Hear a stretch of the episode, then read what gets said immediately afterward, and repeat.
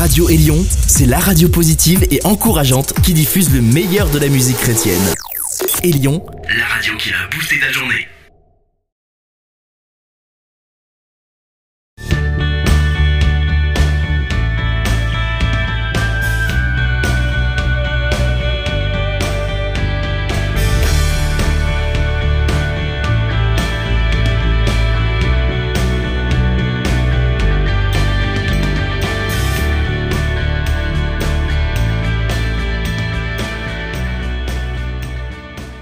Bonjour à toutes et à tous, bienvenue sur notre euh, émission Homme-Femme Mode d'Emploi. Nous sommes avec Rachel et Eric Dufour et je suis toujours accompagné de ma merveilleuse épouse Zoé.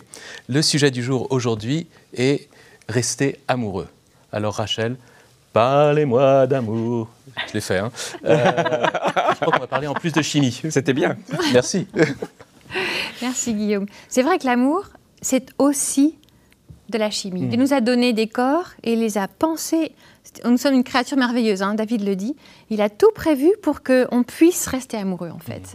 Et euh, tout ce qui se passe dans notre corps au niveau chimique vient sou- soutenir le- l'effet amoureux entre Mhm. nous. Oui. On ne naît pas amoureux, on le devient, on l'a vu. hein. On y travaille. On y travaille, etc. Mais euh, Dieu a mis en nous des hormones qui vont nous aider.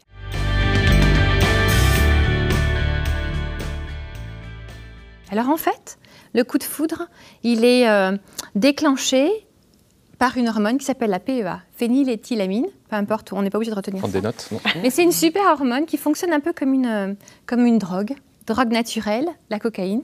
Et elle se décharge en nous, c'est vrai, elle se décharge dans notre sang en faisant des pics comme ça. Donc, euh, vous vous souvenez euh, du moment où on, on découvre euh, l'amour avec ce- le futur chéri, le mien Eh ben, j'arrivais pas à mettre la clé dans la porte. Ça, c'est toute une Mmh, histoire. C'est une Vous longue avez les mains qui nous. tremblent, les mains qui tremblent. Vous savez, messieurs, quand vous n'arrivez plus à dire deux phrases correctement l'une après l'autre et que Oui, Et capababa. voilà, Oui, vous avez ça. un speech bien préparé pour essayer de la séduire et tout tombe à plat, etc. Les petits nœuds dans l'estomac, c'est le- l'effet de cette Nos hormone. fils, ils nos fils, ils disaient, quand ils sont tombés amoureux, mais oh, j'ai perdu mon cerveau, quoi. J'ai perdu mon cerveau, j'arrive pas à finir mes phrases, enfin, vous voyez Eh bien, c'est dû à- euh, causé par cette hormone. Mais c'est pas forcément le coup de foudre d'ailleurs. Parce Non, c'est quand tu tombes amoureux, C'est ça, quand on tombe amoureux. t'as les ça mains fait- moites, ouais, ces c'est ça. trucs-là. Ouais. Voilà, c'est Les ça. mains moites, les pieds poites. Mais on a ce sentiment de papillon dans l'estomac, Mhm. etc. Et donc, cette hormone, elle est prévue naturellement au démarrage de, de l'histoire d'amour pour être dans notre corps fabriquée naturellement entre 6 mois à 2 ans. Et si on ne l'entretient pas, elle va diminuer. Donc, on a les pics de hormones naturelles. et puis, ça va diminuer, diminuer. Et si on ne fait rien pour l'entretenir, elle va disparaître. Et en fait, il y a une autre hormone qui s'appelle l'oxytocine. On en a parlé un peu. C'est Oui. l'hormone du lien. Mhm. Euh, on la trouve par exemple dans le corps d'une femme qui allait avec son bébé. Au moment du démarrage de l'allaitement, il va y avoir une poussée d'oxytocine chez la maman et chez le bébé pour que les deux soient attachés l'un à l'autre. De l'amoureux et de l'amoureuse, l'oxytocine va favoriser ces liens qui vont Mhm. s'installer entre deux et ça va stabiliser en fait.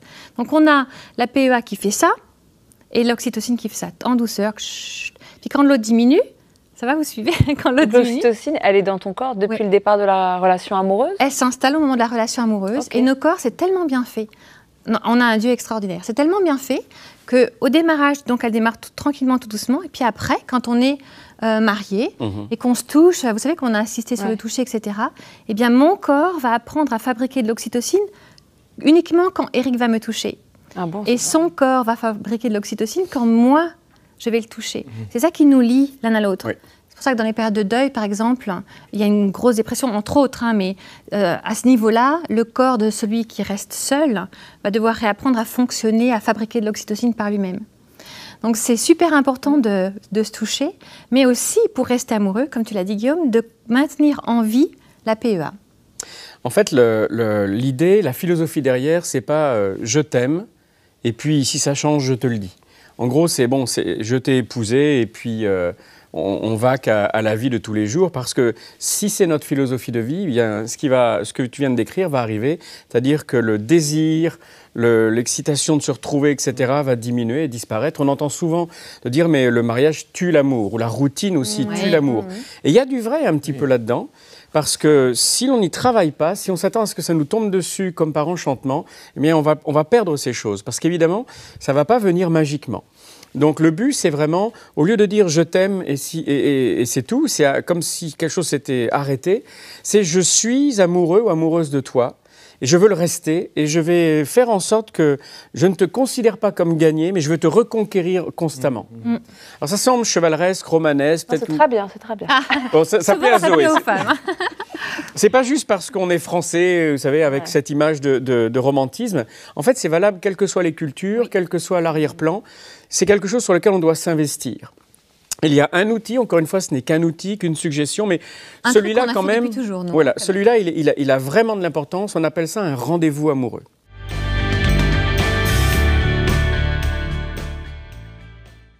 Qu'est-ce que ça peut être? Eh bien, on, a- parlé il n'y a pas très longtemps du fait que nos vies sont vraiment des vies euh, euh, à 100 à l'heure, on est, on est ultra pressé et vos semaines sont fatigantes, vos semaines sont éreintantes, il y a de la tension au travail, des fois de la tension euh, à la maison, avec les enfants, on est hyper tendu en permanence.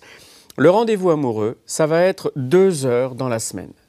Une heure, minimum deux heures, c'est encore mieux. C'est comme une bulle d'oxygène. Et cette bulle d'oxygène, elle a des règles à respecter, mais elle va vous offrir cette respiration. Et cette attente, si la semaine est très difficile, vous allez vous dire oui, mais à tel moment, et c'est bien quand c'est un, jour fixe, un moment fixe si possible, et ne laissez pas arriver la fin de semaine sans que vous ayez eu ce rendez-vous amoureux. Mais à ce moment-là, je vais être avec celle ou celui que j'aime, et le monde peut s'écrouler autour en quelque sorte. Je vais retrouver mon amoureuse et mon amoureux. Donc je donne rendez-vous à mon chéri Oui. pour ce temps-là, qui va être vraiment unique, où on va être que tous les deux en amoureux. Mm. Le fait de s'y préparer, le fait de le caler, hein, comme tu l'as dit, c'est bien de le caler, de, de le programmer en fait, hein, de le programmer pour qu'on sache qu'il revient euh, Mm. de façon certaine. Et le du coup, on va pouvoir s'y préparer. Si les enfants sont petits, si tu as des, tu as des filles, J'ai un garçon et une fille. un garçon, une fille. Donc ta fille pourrait t'aider, par exemple, à te préparer, choisir Mm. euh, quel habit tu vas porter, etc. Et il y a l'anticipation qui revient en nous. Vous voyez, on va avec ça. L'anticipation qui revient, le rendez-vous amoureux, ça va redéclencher la fabrication de la PEA dans notre corps. Du coup, on a à nouveau les yeux qui pétillent, euh, l'anticipation de ouf, la bulle d'air, la respiration, de pouvoir se retrouver tous les deux. Alors, avant d'aller plus loin dans le détail de comment la construire, euh, je, je suis certain qu'il y a des internautes qui sont en train de se dire Oh là là, mais eux, ils connaissent pas mon emploi du temps. Ouais. Je suis bien trop préoccupé avec tellement de choses. Mm. Précisément, précisément, ce n'est pas du luxe, c'est une nécessité pour la survie de votre couple. Donc, soyez prêts à vous battre. Que, le, le rendez-vous amoureux soit pas comme ces décisions qu'on prend le 31 décembre, l'année prochaine, je fais du sport, l'année prochaine, Ouais. puis qu'on abandonne le 2 ou 3 janvier parce que, en fait, c'est déjà trop compliqué. Soyez prêts à vous battre. Vous allez voir, parfois, vous aurez euh, un- une petite tension entre vous deux une demi-heure avant, avant votre rendez-vous amoureux. Attendez-vous à cela. Des fois, il faut le reporter peut-être d'une heure ou bien au lendemain, mais battez-vous pour que ce moment soit protégé. Peut-être qu'il y aura un coup de téléphone euh, important qui arrivera au même moment. Il y a des répondeurs téléphoniques. Et là, ça va être une des premières règles. Euh, ne prenez pas d'appel téléphonique du travail ou d'un ami ou d'une amie, ou euh, à moins d'une urgence absolue, et puis les boîtes vocales sont faites pour ça, ne, déclenchez- ne décrochez pas votre téléphone. Vous êtes là juste l'un pour l'autre. Zo- Zoé a réagi très positivement à- au Oui. rendez-vous amoureux. Ouais, ouais, parce qu'en fait, si tu veux même, je me dis, très vite, on peut devenir un papa et une maman. Et c'est vrai que de, je trouve ça génial parce que finalement, ce rendez-vous amoureux ramène, te ramène dans ta relation Absolument. mari, Oui, femme. oui. Alors que parfois, ben, la vie fait que soit tu es businesswoman, business, Mhm. et puis après, tu deviens maman, papa. C'est ça. Mais tu oublies, la dimension du couple. On Oui. va continuer à travailler sur ce, ce sentiment de pétillement, etc., en le programmant. Est-ce que ça te semble possible une fois par semaine? Ouais, ils vont prendre rendez-vous, on va voir. Moi, j'adorerais. hein. C'est vrai qu'une fois par semaine, tu te dis, euh, ouf, c'est chaud. Donc juste, Mais- ouais. justement pour pas pour pas qu'on se dise ouf c'est chaud, Ouais. ben, ce qu'on vous conseille c'est de l'organiser à tour de rôle en fait. Mhm. Une semaine tu le programmes, tu l'organises, tu réfléchis, Ce qui est chouette, c'est que tu peux faire des surprises, des trucs un Exact. peu dingues, Oui. euh, inattendus. sortir du, ou- voilà, du Ouais, cadre classique. L'autre semaine c'est toi par exemple. Je trouve ça très très bien. Nous, on, on travaille ensemble, donc Oui. on, on a ces moments dans la semaine, mais c'est piège parce que vu qu'on travaille ensemble, on a tendance à, à parler de travail. De, Ouais. Donc là, euh, peut-être ce rendez-vous amoureux, c'est un, un rendez-vous exclusif, rien que pour nous. C'est Mais ça. ensuite, C'est exactement ça. C'est- Tu as, tu as tout à fait raison. Des, des gens nous disent des fois, mais on a essayé vos rendez-vous amoureux là et ça marche pas du tout. Mm. Parce qu'on a, on a, euh, on a parlé travail, on s'est disputé, on avait un truc à régler tous les deux, il fallait qu'on en parle, donc finalement on en a parlé. Non, non, non, non. Si on mélange tout, exactement ce que tu viens de dire, ça ne fonctionne plus. Puis les gens se disent, bon, ben, on laisse tomber, ça marche pas. C'est interdiction de parler des sujets qui fâchent à ce moment-là, interdiction de parler travail, Ok. C'est comme si vous étiez à nouveau juste fiancé. Rappelez-vous de ça. Et vous allez parler uniquement de vos rêves. Vous allez parler de, votre vie euh, à tous les deux, de votre vie de couple. Vous êtes mariés, c'est un bon endroit pour en parler, de votre intimité physique aussi. Euh, de votre relation avec Dieu, de, de, choses qui vous font rêver, Mhm. de choses qui vous font palpiter le cœur. Alors, certains messieurs peuvent se dire, mais alors là, oulala, de quoi est-ce qu'on va parler Dur. Ça va être dur. Peut-être que ça va être dur au démarrage, puis vous allez y prendre goût, parce que vous allez voir aussi l'anticipation et chouette, je vais la, je vais la revoir, je vais passer du temps avec celle que j'aime, celui que j'aime, et vraiment ça, ça va changer euh, la perspective de la semaine et ça va ramener de la qualité au niveau de votre amour. On a commencé à faire des rendez-vous amoureux au début de notre mariage, en fait. Oui. Comme on avait euh, les cinq garçons petits, Mhm. et qu'on, je sais pas pourquoi, mais on trouvait pas de babysitter. La personne Oui, pourtant venir c'était cinq garçons euh, cinq bébés. très Euh, gentils. Personne n'avait le courage de venir. Ce qu'on faisait, c'est qu'on les mettait au lit euh, tôt, à 7 heures. Nos enfants en parlent encore aujourd'hui. on les couchait à 7 heures, c'est vrai. Et puis, on, en fait, on habitait dans un immeuble, dans un appartement en hauteur, et euh, on sortait, on, ga- on gardait une fenêtre ouverte, et on marchait juste devant l'immeuble pour pouvoir avoir la, les yeux en permanence sur, euh, sur l'appartement, en fait, juste au cas où. Et on, on sortait simplement, c'était le, le mieux qu'on pouvait faire à cette époque-là. On discutait, on Mhm. rêvait. Beaucoup de nos conversations avec Dieu, en fait, Dieu a répondu à, nos, à ce À moment-là. ce moment-là. Ouais. ouais. Dieu a répondu à ces moments-là dans notre vie, dans notre histoire. C'était vraiment précieux parce que euh, à- quand on est parents de petits, en- de, de jeunes enfants là, c'est un moyen super important pour rester connecté. Mhm. Et puis après, ça a évolué. hein. Euh, J'aime bien donner l'exemple si vous pouvez pas sortir parce qu'il n'y a pas assez de finances ou quoi que ce Mhm. soit, vous pouvez toujours prendre un verre de vin ou une tasse de café, ce que vous voulez, et vous mettre tout nu sur le lit, et puis vous faire un pique-nique dans votre chambre, ou discuter, vous voyez, créer, créer, euh, créer ce temps spécial où on est là en, en tant qu'amoureux. Ouais. C'est vrai que ça, ça- ça, je trouve que c'est très important à préciser. C'est pas euh, dépenser des mille et des cents, aller au restaurant. On peut les euh, deux. Exactement.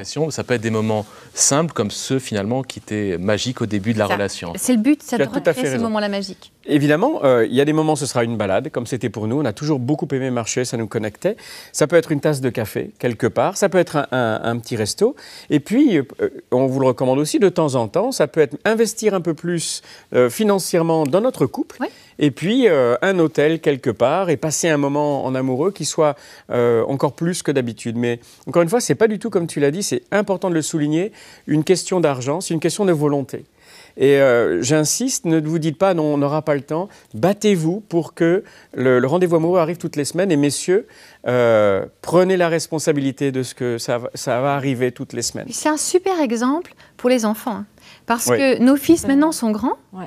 Et la, des premières choses, une des premières choses qu'ils ont mis en place avec leur futur fiancé, puis fiancé, puis femme, c'est le rendez-vous amoureux. Car Notre fils nous dit en rigolant, appelez pas dimanche soir, hein, papa et maman, parce que on est dans notre euh, date, ils parlent anglais nos fils, dans notre rendez-vous amoureux avec notre femme, quoi. Super, ça crée un- une dynamique aussi pour la su- génération suivante. Et euh, là, on vous donne vraiment un secret qui marche. Le rendez-vous amoureux, ça fonctionne. Et c'est vrai que quand tu parlais aussi, c'est un moment où tu peux partager euh, sur des choses où peut-être que tu n'as pas le temps normalement de partager sur ce que le Seigneur fait dans ta vie. Oui. Ou Absolument. est-ce que qu'est-ce que qu'est-ce que Dieu fait dans ton cœur? Qu'est-ce qui se passe dans ta vie? Parce que parfois on est tellement et c'est tellement important Oui. d'être d'être- de savoir ce qui se passe dans le cœur de l'autre. Oui. Complètement. Et, euh, et même au niveau de, de nouveau, comme tu disais, par rapport à cette liste dont on avait parlé préalablement, se dire est-ce qu'il y a des choses qui évoluent, est-ce que ou de dire bah, vraiment merci. Excellent. Je vois que je vois que les choses bougent, que ce soit un moment d'échange et Je de pense que. Zoé est prête Elle est pour le prête rendez-vous pour le rendez-vous amoureux. amoureux. Je suis prête. Allez, on y va. on va rester encore un petit peu. Et ce que tu disais, moi, par rapport aux enfants, on, on a ces petits moments, on part, etc.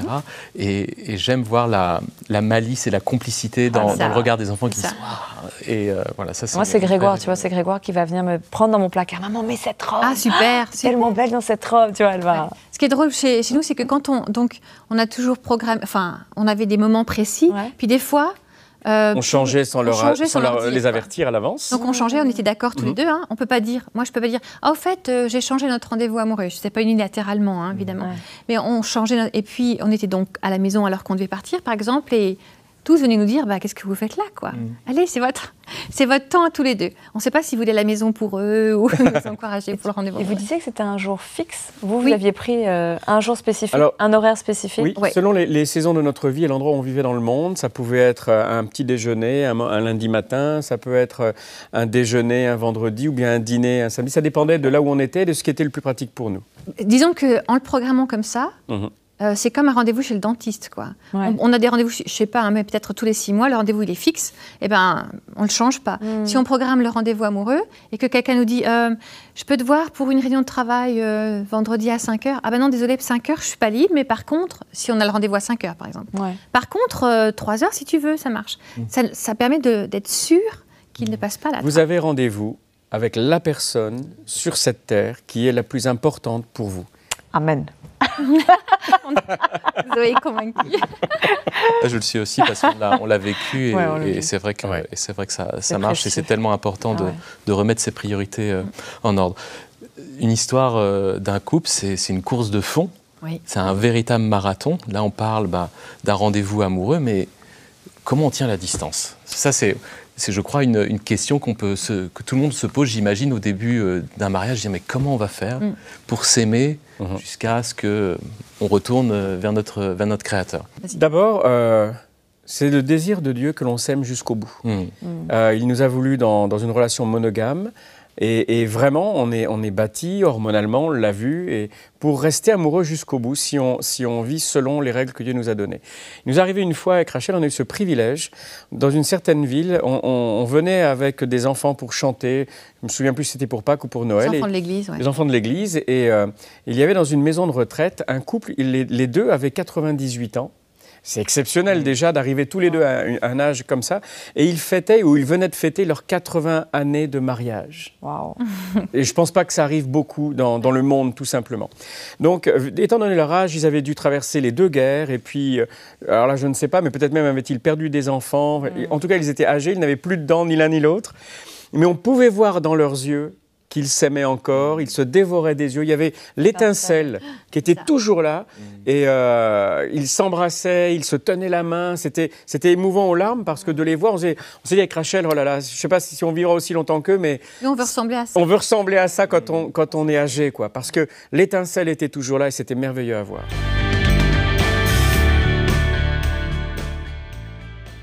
Donc en fait, c'est de bien comprendre que ce que Dieu veut, c'est qu'on continue à découvrir l'amour avec, avec, son, avec son conjoint. L'amour va continuer à grandir. On n'est pas, c'est pas parce que, par exemple, à un moment donné, on se dispute plus, etc., qu'on s'arrête là et on s'installe. Mm. On veut pas devenir gras dans, Ouais. les, dans cette notion d'amour. On veut continuer à grandir. C'est ce que Dieu veut pour nous. Et puisque c'est son plan, en fait, il y a toujours quelque chose de mieux à, à découvrir, quelque chose de encore plus loin à La aller. quête ne s'arrête jamais.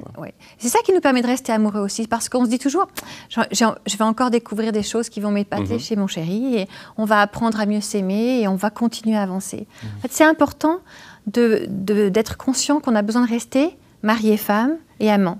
Mhm. Euh, si on a des enfants, le rôle papa-maman, des fois, vient se mélanger avec tout ça, puis on en oublie Ouais. de rester marié-femme. Oui, c'est ça. Important de séparer le côté marié-femme avec le côté enfant. Et pour ça, c'est bien de se fixer des objectifs des deux côtés, en fait.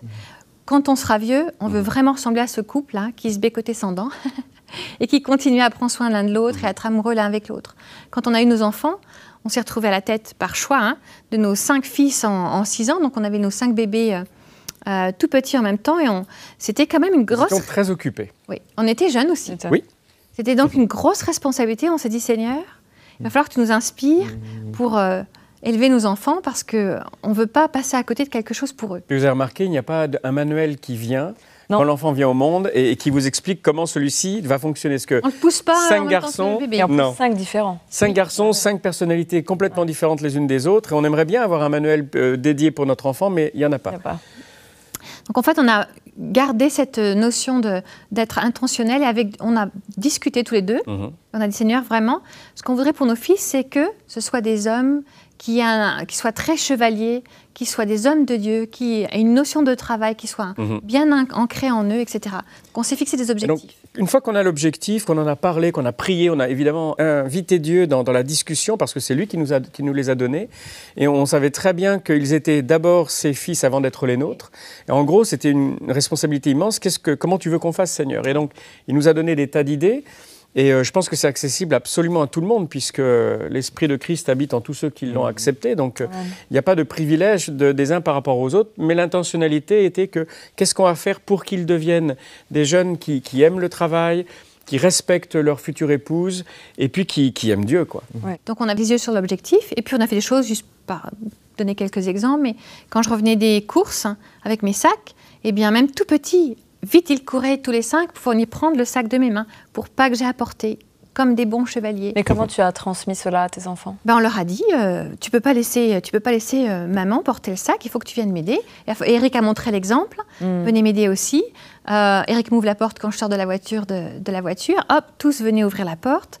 etc. Donc ce sont des détails, mais pour nous c'était des moyens concrets et pratiques hmm, hmm, de leur inculquer ces notions de chevaleresse, de respect, d'hommes de Dieu, on priait ensemble. Et puis euh, leur maman était la reine, donc il y avait un grand respect autour de la, de la maman, parce qu'on s'est dit, s'ils apprennent à respecter leur maman, ils respecteront leur femme ensuite. Mm. Et donc, euh, maman, c'était la reine, elle était... Euh, et au niveau rester amoureux, vous voyez combien, moi, en tant que femme et épouse, ça me rendait amoureuse de voir que mon mari, le père de mes enfants, faisait hyper attention à ce qu'il me respecte en tant que femme aussi.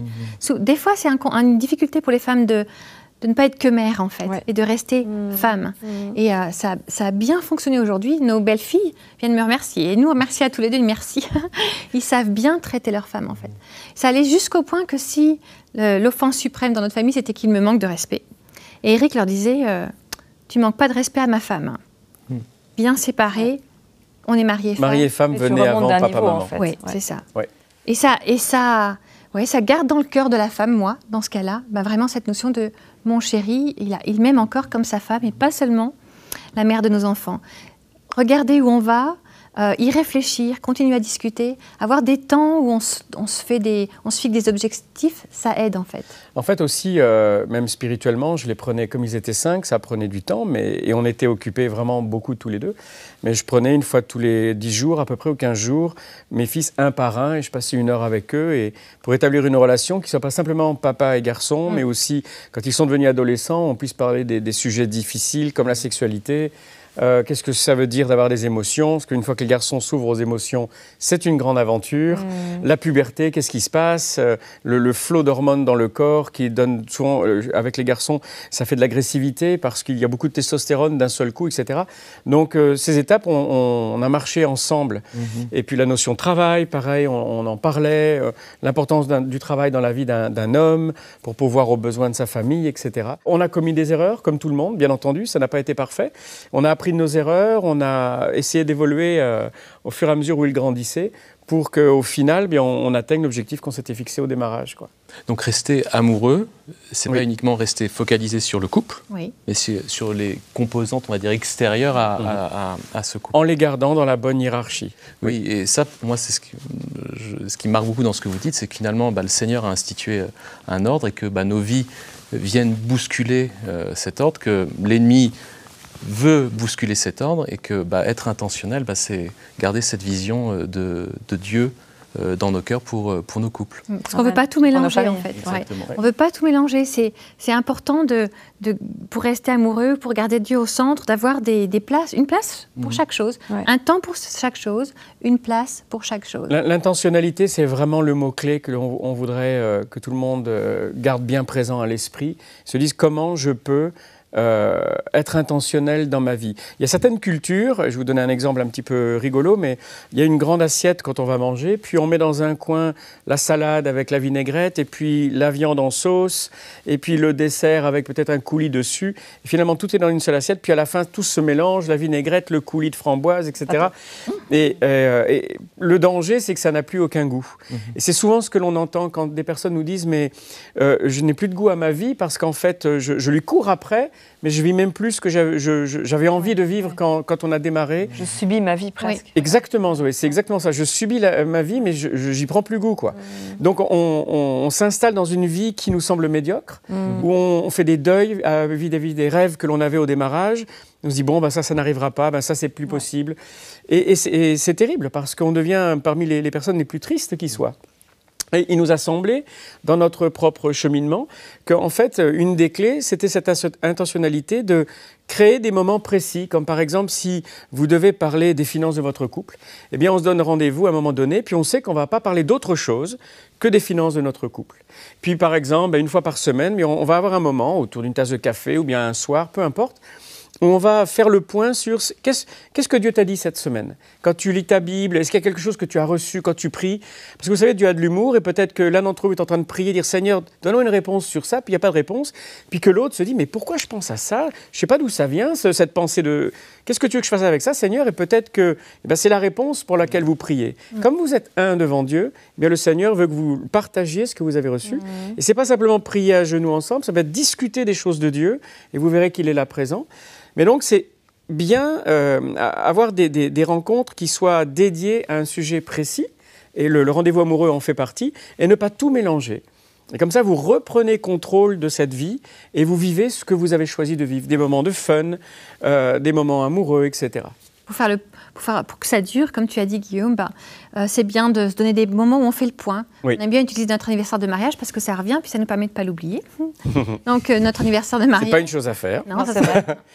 Eh ben, notre anniversaire de mariage, on fait le point sur la liste des besoins, comme tu as dit, est-ce que je prends soin de ton cœur comme tu mhm. en as besoin? Et puis, cette année, qu'est-ce qu'on a appris? Qu'est-ce qu'on a moins bien fait? Qu'est-ce qu'on se donne comme objectif pour l'année qui vient? Et le, fait de faire des points comme ça nous permet de continuer à avancer mhm. et de continuer à grandir. Et puis comme tu dis, on, change au fur et à mesure. On a besoin d'autres choses ou bien on a été comblé finalement sur certaines choses. C'est bien de le dire. Oui, exactement. Mm. Oui, c'est vrai qu'on on s'installe tellement vite dans une, dans une routine et on pense que des choses sont évidentes alors qu'elles ne le sont pas. Et finalement, bah, il faut pouvoir continuer à les partager. Et c'est cette intention qu'il faut continuer à, garder dans le, dans, le Il ne faut pas avoir peur de faire le point aussi.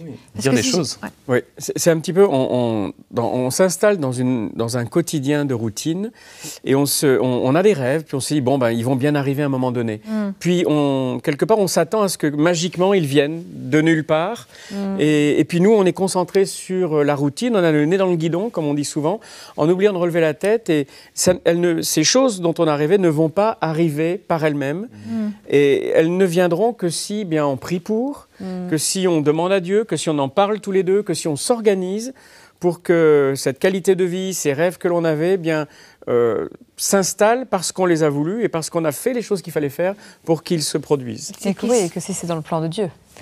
Oui, tout à fait. C'est super important de souligner que c'est jamais trop tard aussi. C'est jamais trop tard pour faire le point et pour se dire ah ben tiens, il me donne envie, là, du coup, leur discussion tous les quatre, ils me donnent envie de travailler sur ce point-là. On peut, je suis sûre que Dieu veut mieux pour nous. Mmh. Euh, on fait le point tous les deux, avec l'aide de Dieu, il y a de l'espoir. On peut toujours redémarrer, quel que soit l'endroit où on en est. Mmh. Redémarrer, redémarrer à zéro s'il faut, apprendre, grandir, quel que soit votre âge, si votre couple est béni, quel que soit l'âge de vos enfants, ils seront naturellement bénis, même si eux-mêmes sont déjà mariés avec des enfants.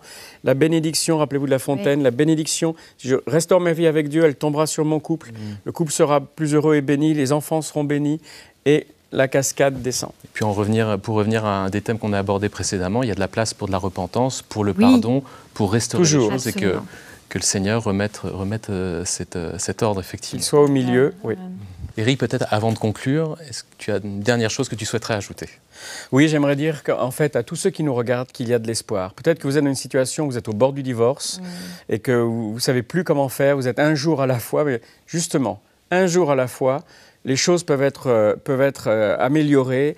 Invitez, invitez Christ, battez-vous pour votre couple, travaillez dessus et où que vous en soyez, il y a vraiment de l'espoir, on peut reconstruire son couple, on peut l'améliorer, on peut sortir de ses ornières. J'espère que tous les outils qu'on vous aura partagés vous aideront à, mettre en mouvement un cercle vertueux. C'est-à-dire que vous allez aller de, petites victoires en plus grandes victoires jusqu'à finalement ben, redécouvrir une qualité de vie, un bonheur de vie dans votre couple et arriver au standard que Dieu veut pour chacun d'entre nous. Il n'a pas besoin d'être des gens exceptionnels, c'est pour tout le monde ce désir de Dieu d'être heureux dans son couple. Eric, Rachel, merci infiniment pour, euh, pour ces moments que nous avons passés ensemble. Nous avons été bénis. Zoé et moi-même euh, avons appris énormément. Euh, le Seigneur a emmené une lumière sur, sur des aspects de notre couple. Et je crois que ça a été le cas de beaucoup d'entre nous. Cette série sur homme-femme mode d'emploi touche à sa fin.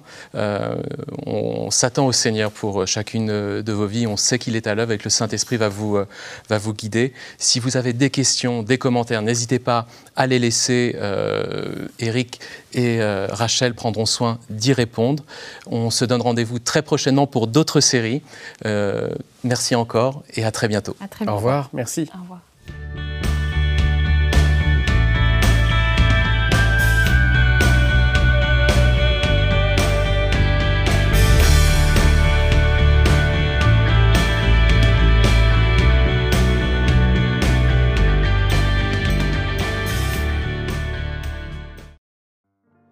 Cette émission a été produite et diffusée grâce au précieux soutien des partenaires de Radio Elion.